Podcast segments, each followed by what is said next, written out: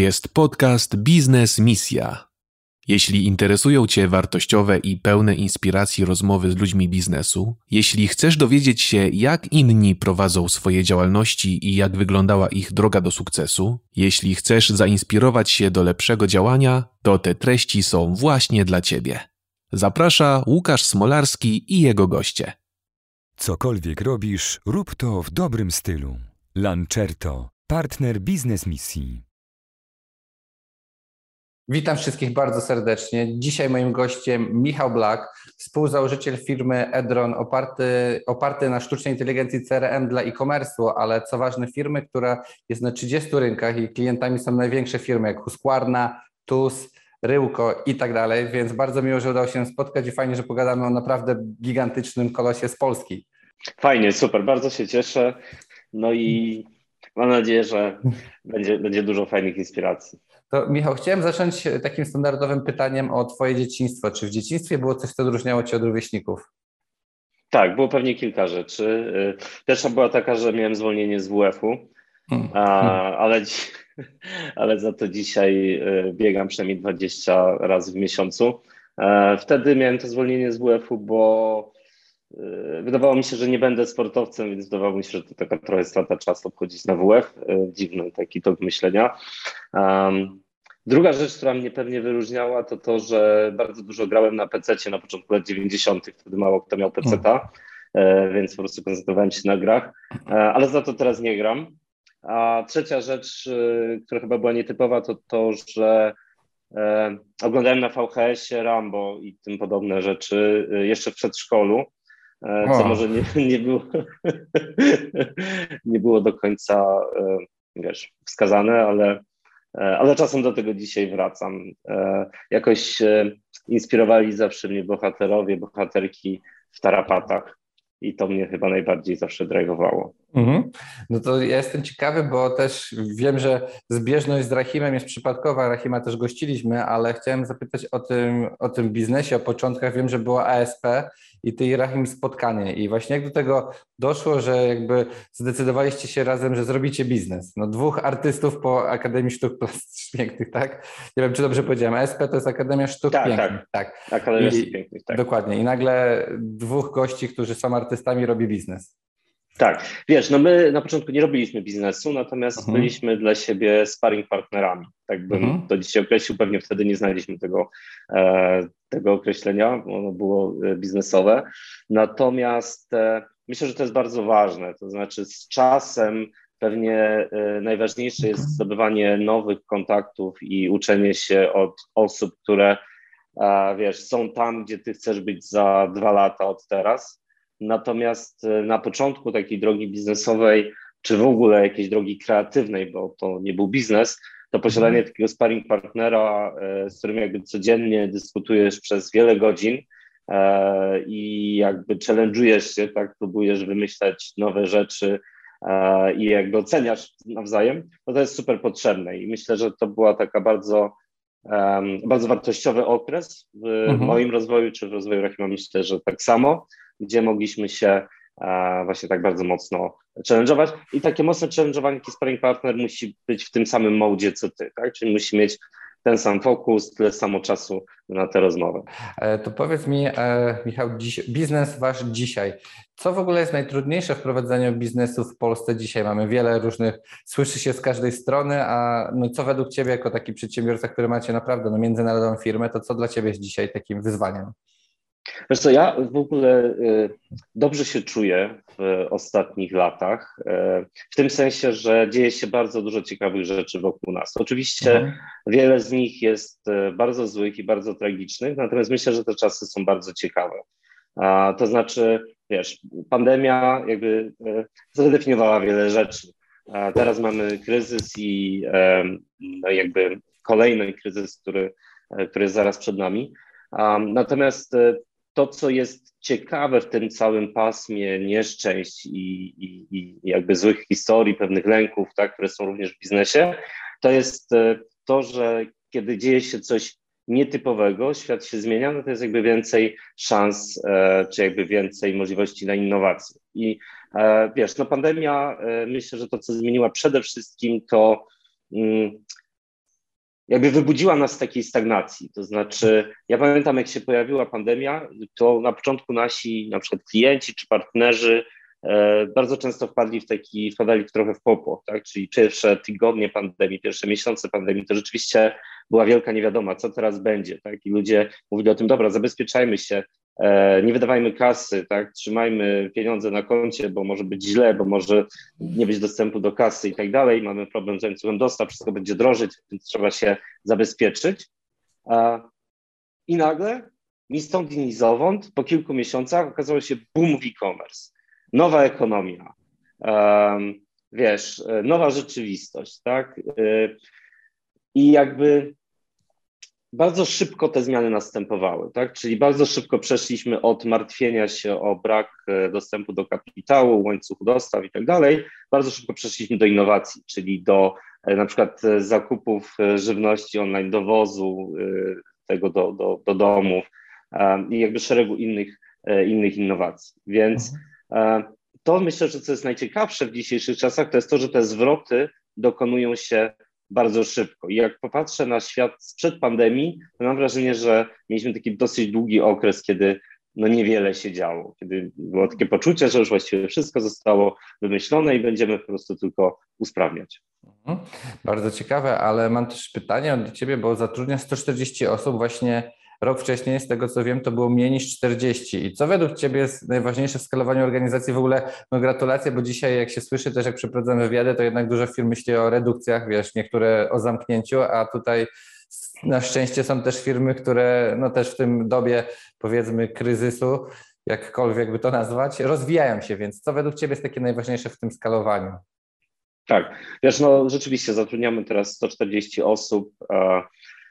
Chcemy zatrudnić w najbliższych 6-8 miesiącach 60-70 e, osób mhm. dodatkowo i wiesz, to co, to co jakby ja wyniosłem tak, z, tego, z tego doświadczenia takiego szybkiego zatrudniania, tego, że rzeczywiście w ciągu roku firma została przeskalowana trzykrotnie, mhm. E, to to, że trzeba pamiętać e, trzeba się zastanawiać nad tym, jak to zrobić, żeby zachować jakby tempo, tempo i zdolność e, do szybkich zwrotów, mimo tego, że rośnie ci headcount. No bo wiesz, jeśli e, powiedzmy jesteś startupem i na początku w startupie e, te osoby idealnie się rozumieją, nie? To jest mhm. taki, mm, to jest taka firma, startup najczęściej tak, czy w ogóle firmy jakieś takie małe, rodzinne, często są takie, gdzie jakby ludzie wiesz, nadają na tych samych falach, mają jakby podobne, mm, podobne wartości.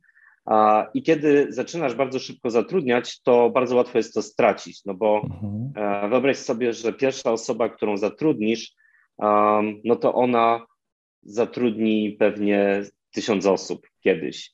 Więc ta decyzja o tym, jaka będzie ta pierwsza osoba, którą zatrudnisz, jest bardzo kluczowa.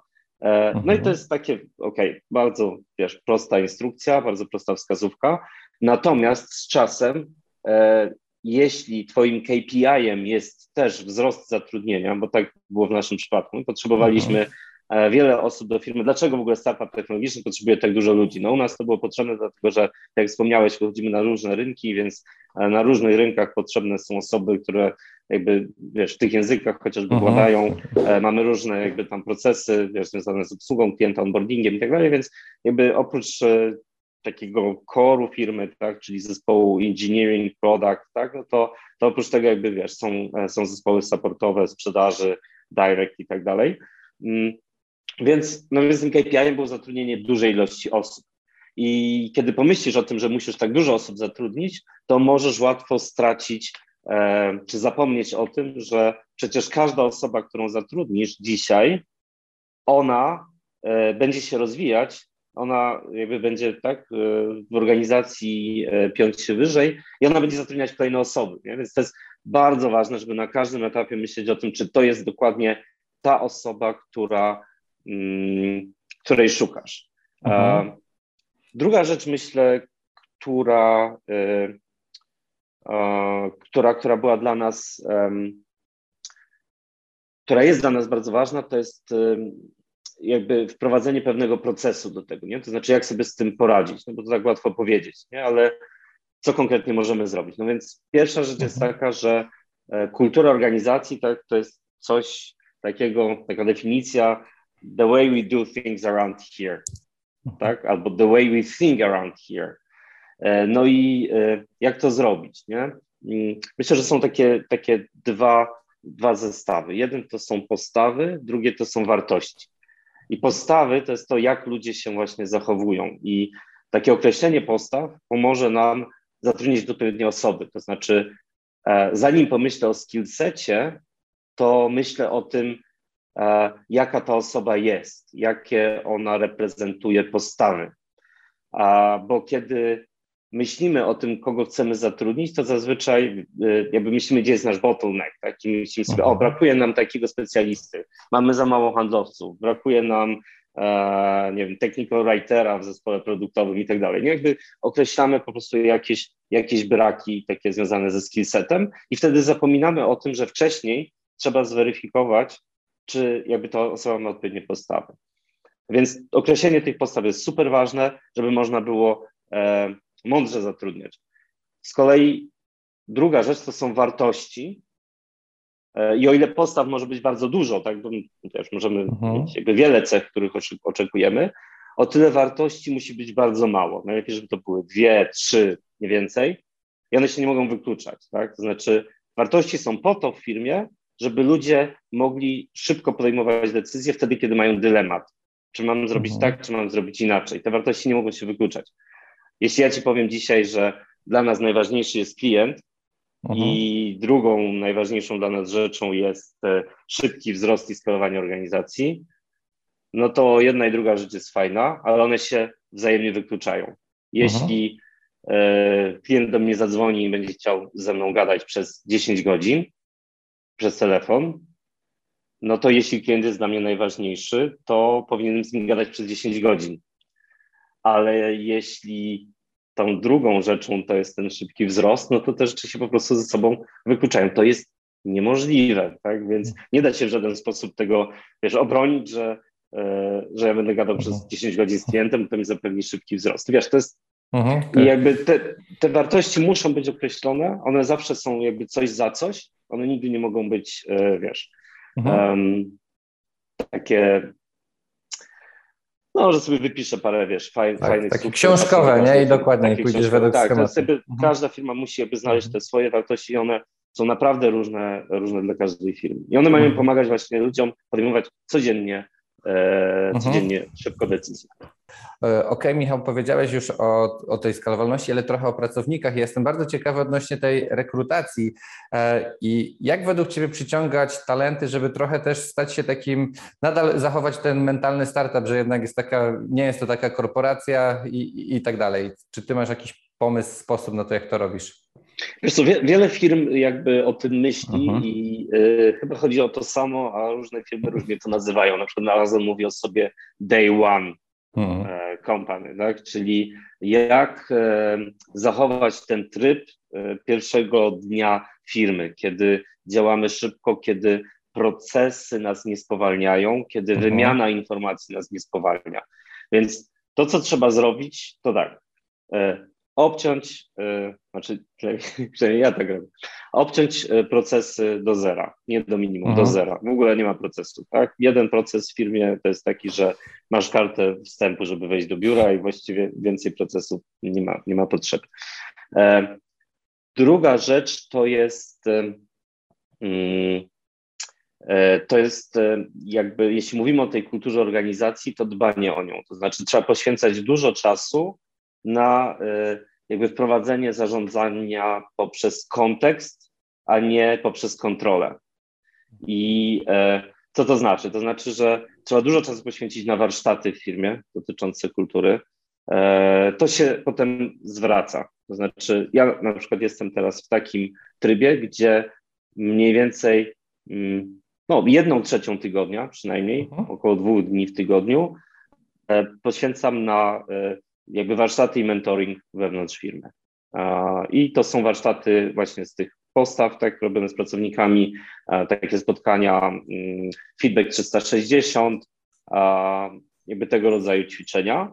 off-site, podczas których jakby możemy, możemy określić pewne rzeczy. No i nam się jakby dzięki temu udało jakby określić te właśnie wartości, na podstawie których działamy mhm. i te wartości się mm, bardzo nas challenge'ują, no bo nasze trzy wartości to jest transparency, high speed i ambition.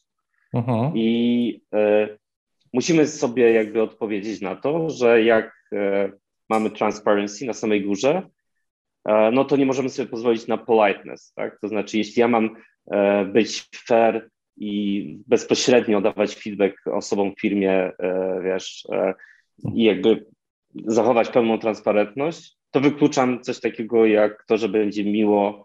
Mhm. To się nie myślę o tym, że będzie miło. Na koniec dnia jest miło, bo to transparency powoduje fajną atmosferę, mhm. ale jakby nie mogę, wiesz, myśleć o tym i o tym. Jeśli myślę o high speed, to ludzie muszą być przygotowani na to, że nie będzie stabilnie. Bo mhm. high speed to znaczy, że my coś ustalimy, ale potrzebujemy zrobić szybki pivot, więc musisz się pogodzić z tym, że być może praca, którą wykonałeś, musisz ją wrzucić do kosza, bo potrzebujemy zrobić szybki zwrot a ludzie nie mhm. lubią zmian i to jest dyskomfortowe, więc jakby trzeba ludzi do tego przygotować, że ten high speed, co to znaczy? High speed nie mhm. znaczy, że będę tutaj biegał i siedział 20 mhm. godzin w biurze, tylko high speed Bardziej znaczy, taki chaos, że, mam, że, nie ma jeszcze struktury. Że, że, że jakby zmieniam, tak jakby jestem nastawiony, jakby zgadzam się na to, że będę coś zmieniał i będę wrzucał na przykład rzeczy do kosza. I ostatnia rzecz to jest ambicja, e, wysoki poziom ambicji.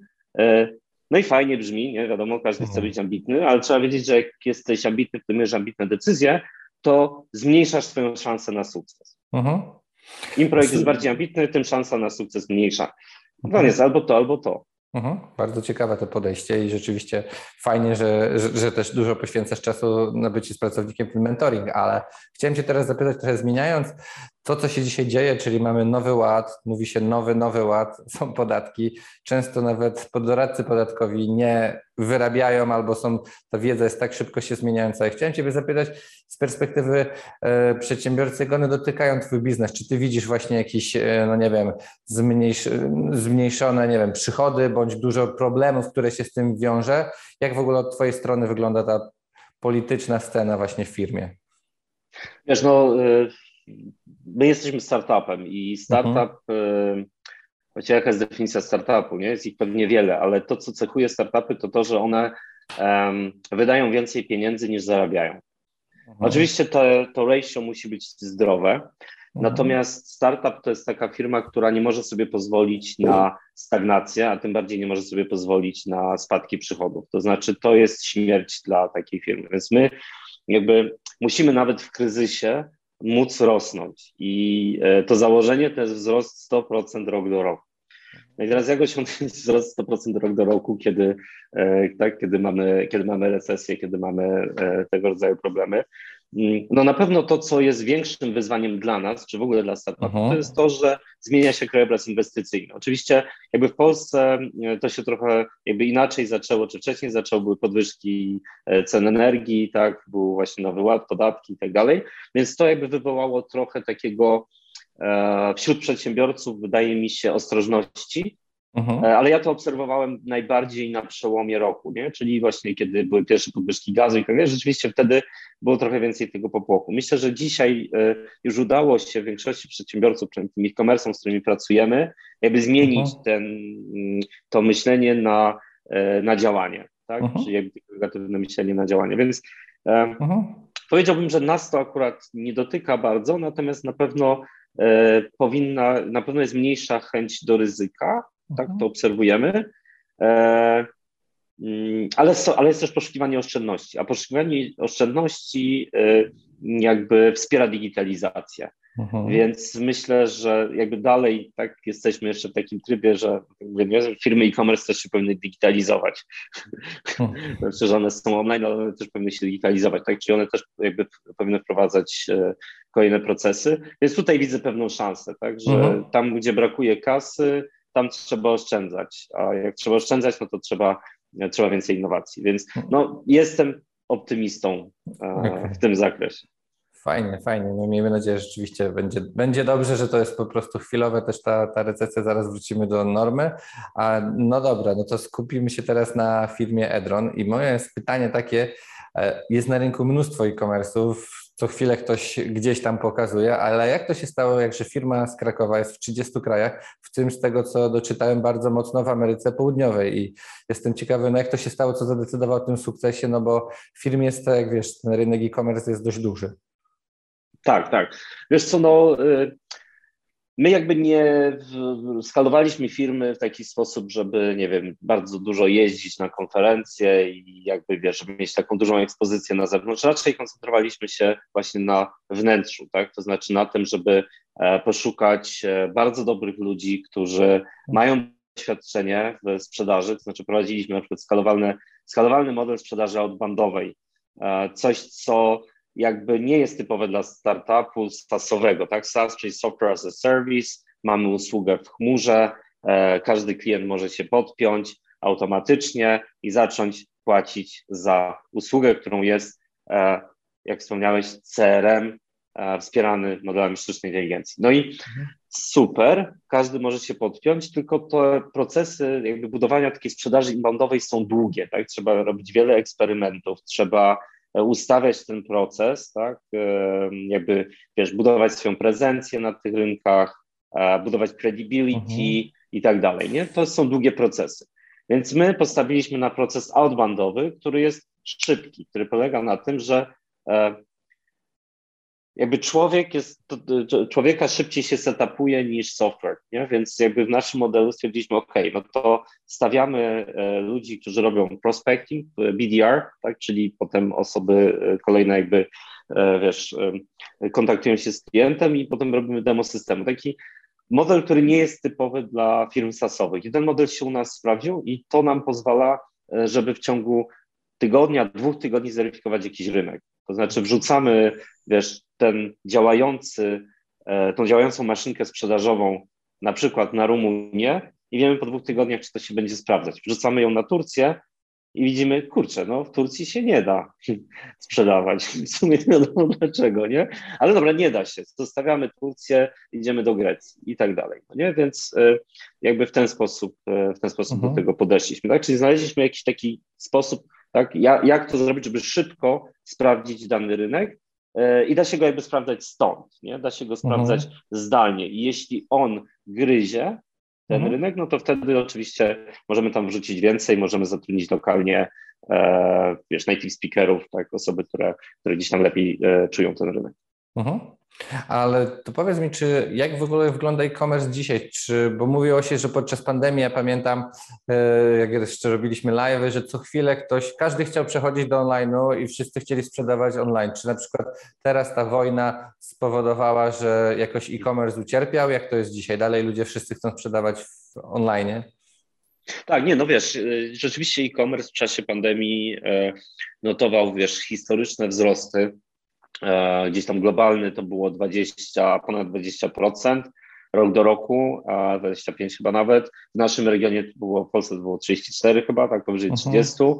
a na naszym najbardziej odległym rynku, czyli w Brazylii, y, to było 50% rok do roku, nie? więc uh-huh. kosmiczne liczby jak na dojrzały rynek. Uh-huh.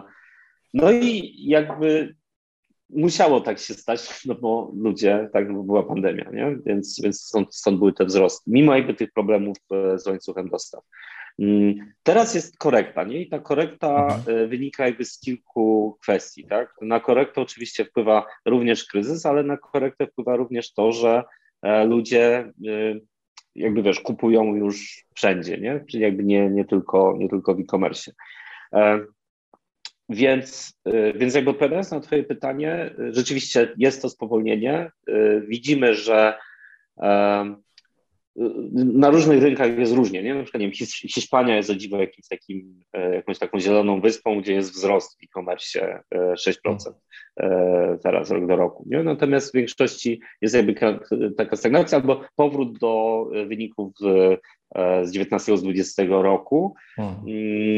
Natomiast jakby overall ten wzrost jest. Nie? Uh-huh. Druga rzecz, która myślę, że jest ciekawa w e-commerce, właściwie to jest taki problem dojrzałego rynku, to jest jego, to jest jego stagnacja. To znaczy, uh-huh. nie wiem, e-commerce może się komuś wydawać czymś nowoczesnym. Ja patrząc na e-commerce mam wrażenie, że to jest strasznie przestarzały biznes. Uh-huh. nie widzę w e-commerce innowacji. Widzę w e-commerce właściwie w każdym miesiącu, może w każdym tygodniu mhm. jakiś fajny news, e, jakiejś poprawy procesu, wiesz, jakiegoś, jakiegoś usprawnienia, ale nie widzę rewolucji. Nie ma mhm. w e-commerce takich rewolucji, jakie są w motoryzacji, czy nie ma w e-commerce takich rewolucji, jakie były w przypadku telefonów, przejścia z mhm. telefonu na smartfon.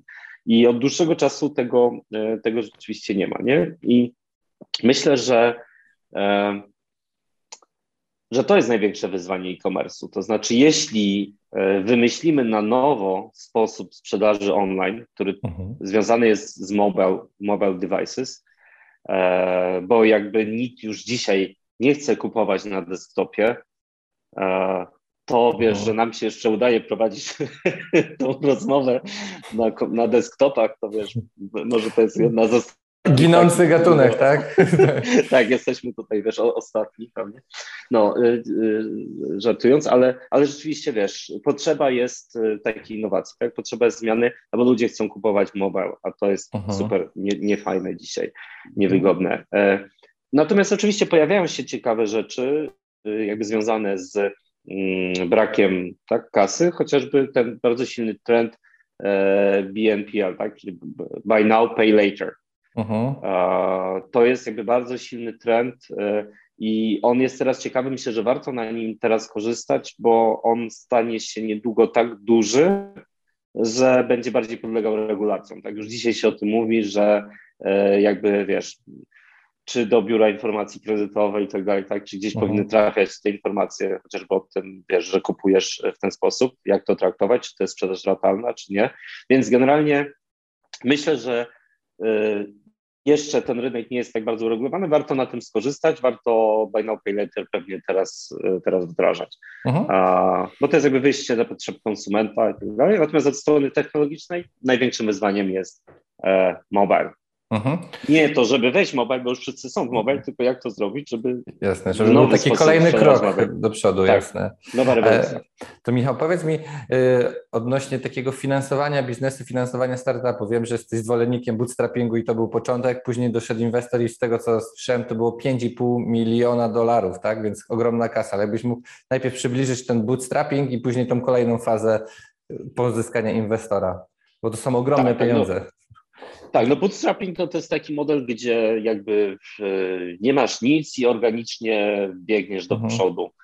E, I rzeczywiście ten model u nas e, był potrzebny, dlatego że mm, my musieliśmy wiele rzeczy sprawdzić mhm. i mogliśmy to robić jakby przy niewielkim relatywnie relatywnie zespole. I ja też osobiście chciałem wejść na tą ścieżkę fundraisingu w momencie, w którym jakby skala biznesu będzie jakaś już tam, tak? To uh-huh. znaczy zaczęliśmy sprzedawać w 2016 roku, styczeń 2016 roku to był nasz pierwszy przychód, y, y, zarobiliśmy wtedy 100 chyba 70 dolarów. No, cieszyło, pamięta się. No, dobry, dobry, dobry start. Tak? Tak, natomiast potem, y, potem oczywiście to, y, to rosło, no i, y, i doszliśmy do takiego momentu, w którym stwierdziliśmy, OK, to my już wiemy, tak, mamy ułożony ten mhm. model sprzedażowy, mamy fajny produkt, wiemy, że ten produkt będziemy rozwijać w nieskończoność, to jest never ending story i zawsze tam po prostu będziemy dorzucali coraz większej, coraz, więcej, coraz większy zespół engineering, ale mhm. już jakby znamy swoją drogę, wiemy co działa, wiemy co nie działa, tak, i to jest ten najlepszy moment, żeby wskoczyć w ścieżkę VC, takie było moje myślenie wtedy. E, z perspektywy czasu myślę sobie, że niekoniecznie było to najlepsze myślenie, uh-huh. bo e, kiedy wchodzisz na tą ścieżkę, czyli jakby my weszliśmy z tą inwestycją, mając przychody na poziomie 150 tysięcy dolarów miesięcznie. Nie? Hmm.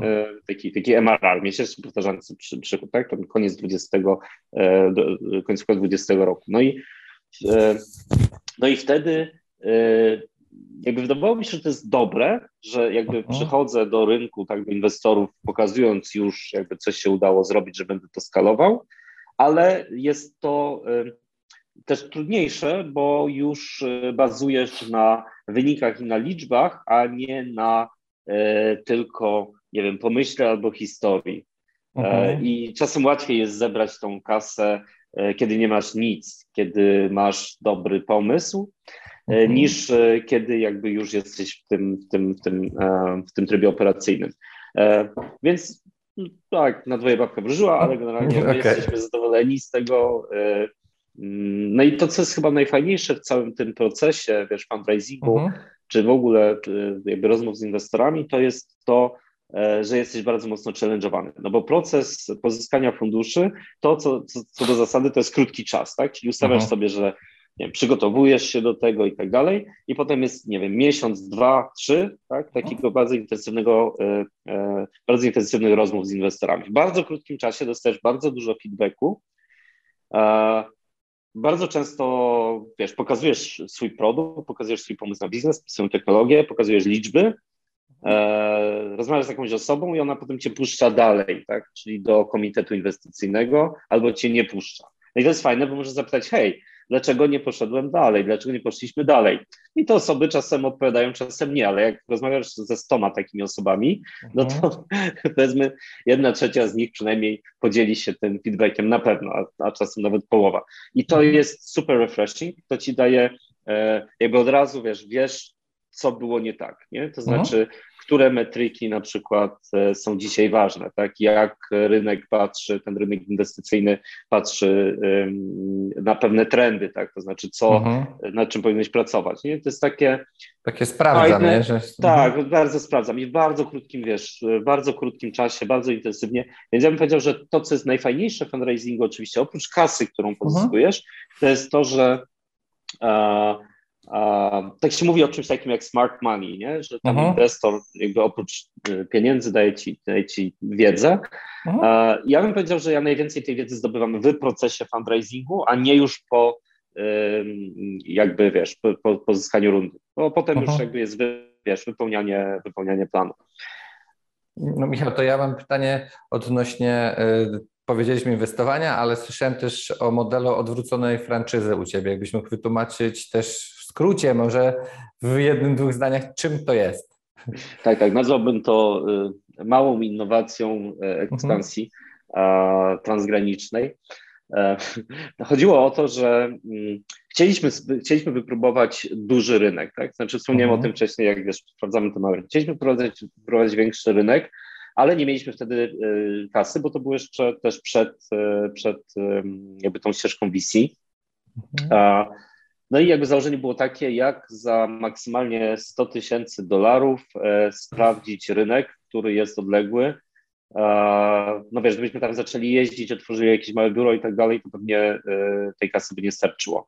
Więc mhm. wymyśliliśmy taki model, w którym bazowaliśmy na etosie czy mentalności przedsiębiorcy. Tak? To znaczy, szukaliśmy osoby, która chciałaby e, zarobić dużo kasy i dzięki e, bardzo heroicznej, e, dużej ilości pracy. Tak? To znaczy, jak to zrobić, żeby zarobić, zarobić dużo? Nie? Jakby, nie wiem, mhm. model myślenia przedsiębiorcy. No kuszące no na pewno. Tak, tak, kuszące, no ale jakby nie, nie dla kogoś, kto na przykład jest na etacie, no bo mhm. nie, nie da się, tak? Jakby duże ryzyko, tak? Czyli mhm. szukaliśmy kogoś, kto ma dużą akceptację ryzyka, dużą akceptację dla ryzyka. I e, mhm. model ten polegał na tym, że właściwie ten nasz partner e, praktycznie 100% kasy, która przychodziła e, od klientów z Brazylii, zostawiał dla siebie. I zrobiliśmy to w takim super prostym modelu. Nie mieliśmy tego w PNL-u naszym tutaj. Wiesz, to była osobna firma tam na miejscu, zupełnie nie przejmując się tym,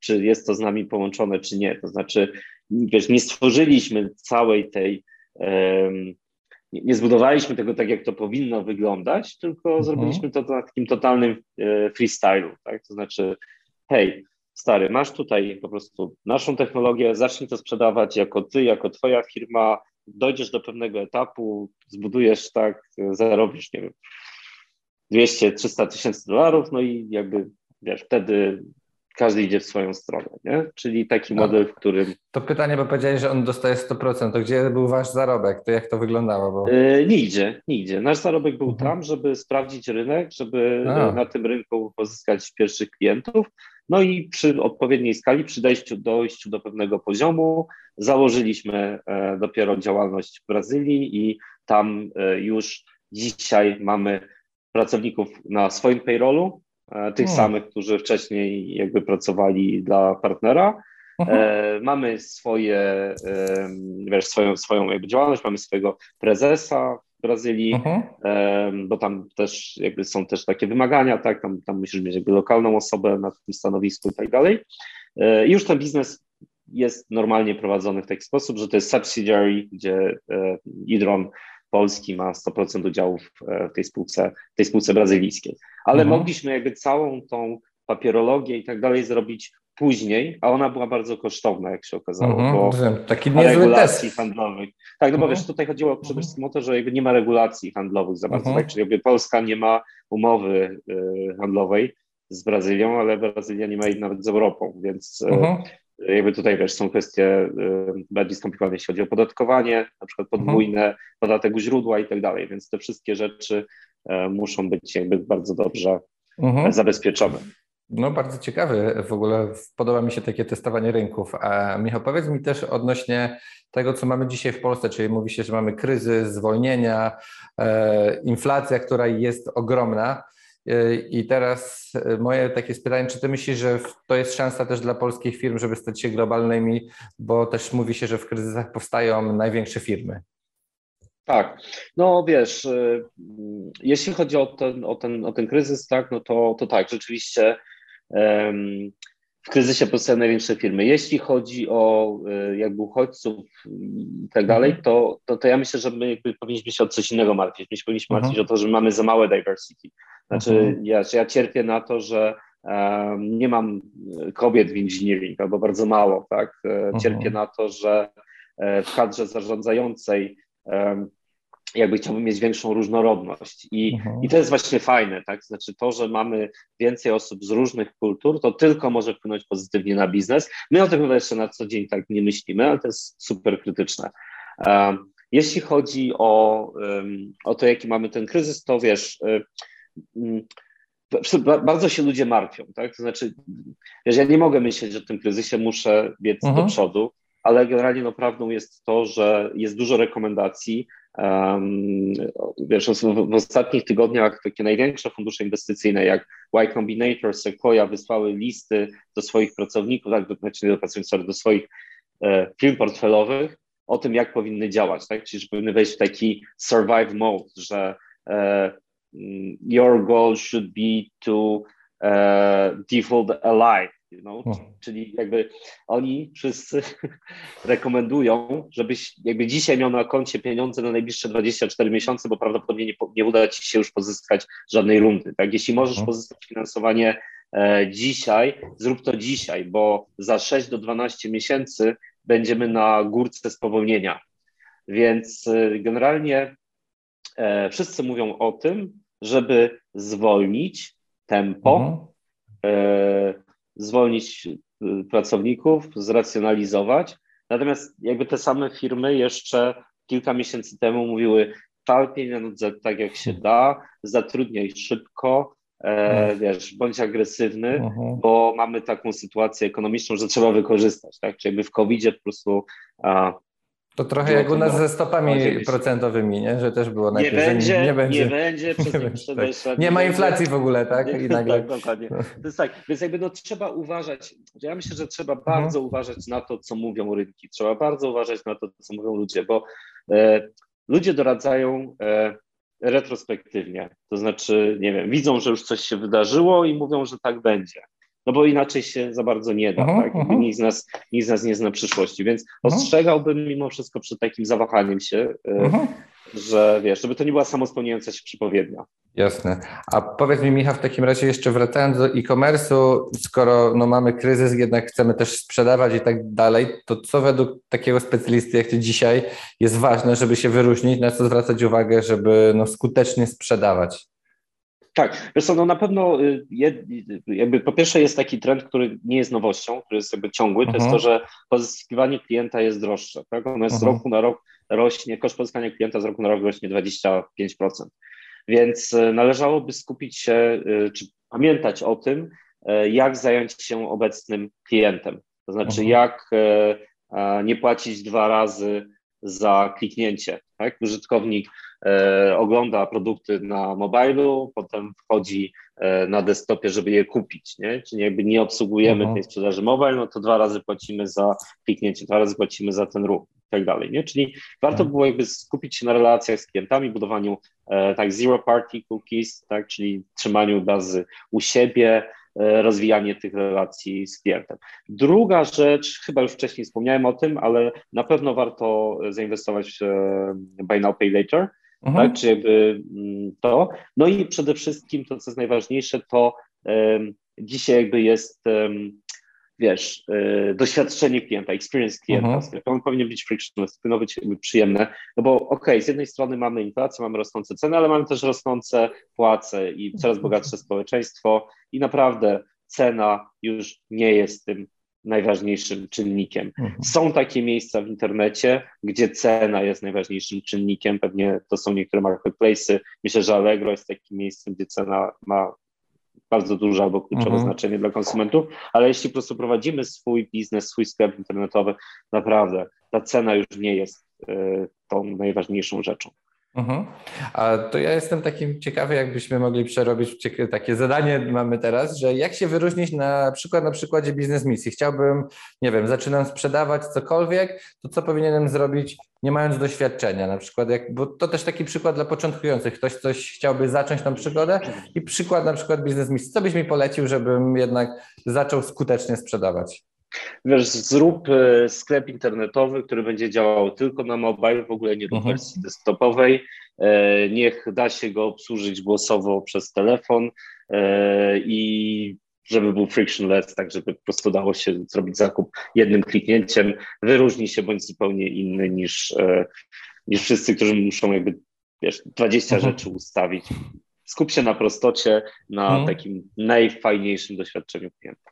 No ciekawe.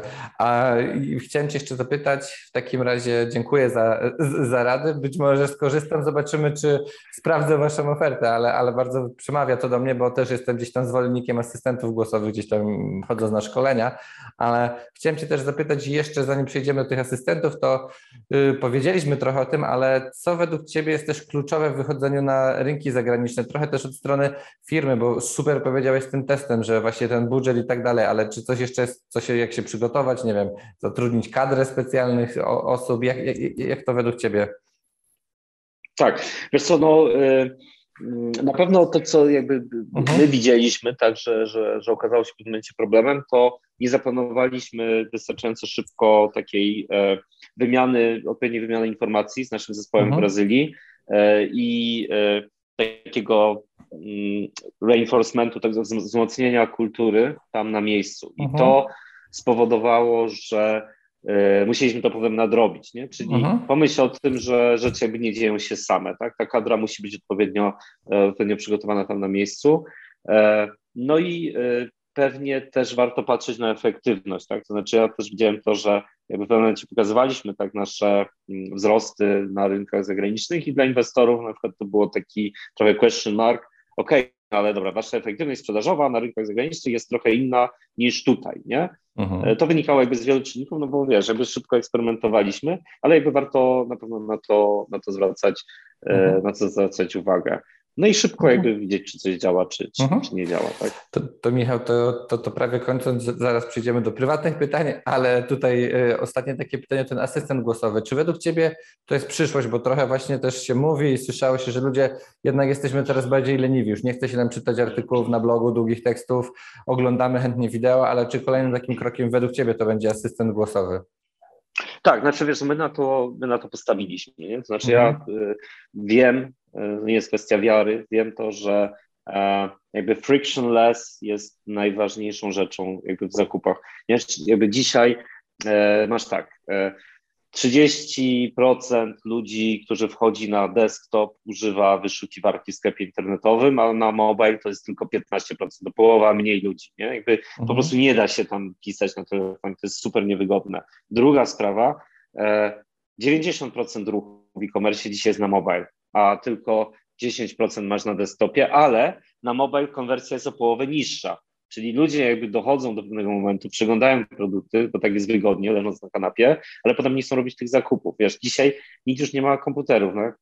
gadam z naszymi ludźmi w engineering, wiesz, w engineering ludzie mówią, e, wiesz, ja nie mam już prywatnego kompa, nie, no mam tego laptopa firmowego, ale tak to po prostu używam telefonu, no nie, więc mhm. generalnie e, to jest potrzeba, mhm. to jest realna potrzeba. Ja mogę e, jakby coś wyklikać w tym telefonie, trudno mi coś znaleźć i tak dalej, trzy minuty to trwa.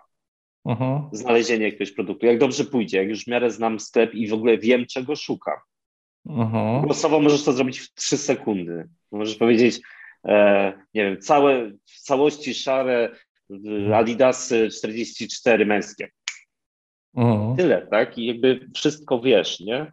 Mm, oczywiście technologia do tego jest na dosyć wczesnym etapie, ale już na takim, że da się ją implementować. Nie? To jest uh-huh. jakby zupełna nowość. E, więc ja wiem o tym, że e, no wiesz, jakby chodzi o to, że jak to trwa 3 minuty albo, albo 15 minut, tak, no to uh-huh. przeglądasz z tego telefonu i i jakby kluczowe jest to, żeby nie rozproszyć, żeby ten użytkownik się nie roz, ten klient się nie rozproszył. Tak? On, on mhm. może dostać nagle wiadomość na Messengerze, na Whatsappie, e, na uh-huh. Instagramie, coś zobaczyć i on jakby odleci. Tak? Jakby ten zakup się może nie wydarzyć, albo ta potrzeba zakupowa się rozmyje, odleci uh-huh. i tak dalej. Tak? Więc, więc jakby bardzo kluczowe jest to, żeby to tarcie zniwelować. Tak? To powinno być smooth, to powinno być, to powinno być łatwe. I szybkie, tak jak mówisz, bo rzeczywiście szybkie, im dłużej tak. siedzimy, to tak wow. No rzeczywiście tak. bardzo, bardzo słuszne uwagi i już sobie właśnie myślę odnośnie biznes misji, jak zrobić takiego asystenta, z którym porozmawiasz i gdzieś cię tam przekieruje. Super, super. E, to Michał, prawie kończąc, chciałem zapytać jakie standardowe pytanie właśnie o książkę. Czy jest jakaś książka, którą poleciłbyś naszym widzom? Tak, tak. Wiesz co, na pewno. E, e, myślę, że skupił, znaczy wiesz, mówiliśmy o tym zarządzaniu organizacją, kulturze, tak mhm. więc jakby z, tej, e, z, z, tego wiaderka e, podrzucę, podrzucę książkę i e, mm, jest taka jedna książka, która jest na pewno must have i to jest bestseller, okrzyknięta najważniejszą książką dekady w Dolinie Krzemowej, no nie? To jest No Rules Rules, albo po polsku, gdy zasadą, mam to na półce, czekaj, zasadą jest brak reguł chyba, coś takiego, mhm. E, Rida Hastingsa, czyli e, CEO Netflixa. E, I ta książka jest jakby o tym, że o przekazywaniu odpowiedzialności w dół organizacji, ale ta książka jest też mm, niekoniecznie do wykorzystania na co dzień w Twojej mhm. organizacji, ale z fajnym punktem odniesienia. Ona jest pewną skrajnością, tak? Czyli jak ją czytasz, to myślisz sobie, hej, my chyba robimy rzeczy inaczej, tak? Jakby może masz taki fajny punkt odniesienia. Natomiast mhm. jest inna książka e, Roberta e, Bruce'a Shaw, to jest e, e, książka Extreme Teams. E, I tą mhm. książkę chciałbym polecić. Ona jest na pewno mniej znana, nie jest bestsellerem. E, ma chyba ze 4 albo 5 lat ta książka, ale jest dla mnie ogromnym odkryciem. To jest książka, która opowiada o tym, w jaki sposób y, różne firmy, od y, Pixara przez Airbnb, Netflix, Whole Foods, jeszcze kilka innych, mhm. zrobiły to, że jakby rosną szybko przez długi okres czasu. Mhm. I y, każda z tych firm zrobiła to w trochę inny sposób, ale ta książka pokazuje też, że są pewne cechy wspólne tych zespołów, więc jest to taka dosyć głęboka analiza. Książka w ogóle nie marketingowa, nie jest to książka z rodzaju, że się tak dobrze czujesz, wiesz, będzie fajnie, fajnie, tak, gdzieś, gdzieś biegniesz, tylko to jest książka, która mm, pozwala ci też zrobić pewne fajne ćwiczenia. On się fajnie czyta, jest takie fajne flow, natomiast można do niej wrócić, zobaczyć na pewne tabelki, zrobić sobie ćwiczenia w organizacji. Więc mm, jeśli myślisz o, o, o, skalowaniu i o efektywności firmy, o efektywności zespołów, patrzysz na swoje zespoły, myślisz sobie, kurde, 20 inżynierów e, nie działa tak szybko jak jeden inżynier razy 20, to ta książka e, właśnie jest o tym, jak to zrobić, żeby tych 20 działało tak szybko jak jeden razy 20. Super. Michał, to ostatnie pytanie, czy jest coś, co chciałbyś przekazać naszym widzom? Ha, e, hmm. no tak, e, mogę, mogę coś przekazać. No tak, e, dobra, trzy rzeczy. Największe wyzwania w skalowaniu organizacji nie są związane z technologią, tak nie myśl o tym, że jak tam postawić te serwery, Tylko, pierwsze to jest efektywność, tak? czyli musi być jakby innowacyjność produktu, yy, małych graczy, przejście nowicjusza. Jakby jak będziesz rósł, to inni cię po prostu zjedzą, bo ci mali zawsze mają łatwiej. Więc e, ta innowacyjna efektywność musi cały czas być połączona z innowacyjnością. Druga rzecz to jest obsługa klienta. E, dzisiaj jest coraz większy nacisk na to, żeby ta obsługa klienta była na wysokim poziomie. Chyba, że jesteś Ryanerem, no to wtedy nie musisz, bo jesteś jedynym, jedyną opcją wyboru, więc wtedy możesz nie mieć call center. Ale w każdym innym wypadku, jeśli nie jesteś Ryanerem, musisz mieć fajną obsługę e, klienta. No i ostatnia rzecz to jest kultura organizacji. Pomyśl o niej bardzo wcześnie. To znaczy, miej świadomość tego, bo potem to będzie bardzo dużo pracy. No i jakby jeśli w związku z tą kulturą organizacji taki ostatni hint, jak będziesz kogoś zatrudniał i chcesz się upewnić, że zatrudniasz odpowiednią osobę, to e, weź ją sobie do pociągu, pojedźcie w trasie, nie wiem, Kraków-Warszawa albo Gdańsk-Łódź e, i, i spędźcie ten czas razem i zobaczcie, jak wam się ten czas spędziło. Czy mieliście o czym gadać, czy się nie nudziłaś, nie nudziłeś. I to będzie taki super, e, super znak, czy, czy z tą osobą zbudujesz fajny biznes. Michał, bardzo Ci dziękuję i tak sobie teraz myślę, że niedługo będzie brak biletów w PKP, bo ludzie na rekrutację będą jeździli na te, ale to jest bardzo dobre, szczególnie chcesz na jakieś takie bliskie menedżerskie stanowiska, tak, super Wspieramy rada, więc... spółki, e, spółki Skarbu Państwa. Skarbu Państwa, tak, od teraz tak. Kupujcie szybko bilety na rekrutację, bo może ich nie Tak, tak szybko odchodzą. Tak. Michał, bardzo Ci dziękuję, życzę Ci dalszych sukcesów, dla Waszej firmy też dalszego podboju, jestem dumny, że polska firma no, podbija świat, więc życzę Ci też, żeby to była naprawdę globalna firma, e, jednorożec, jakkolwiek, ale żebyście też dalej podbijali, robili to, co robicie, no i super widzieć te postępy, także wszystkiego dobrego też ode mnie i, i dalszych sukcesów. Super, dziękuję Ci bardzo, dziękuję Wam bardzo, cześć.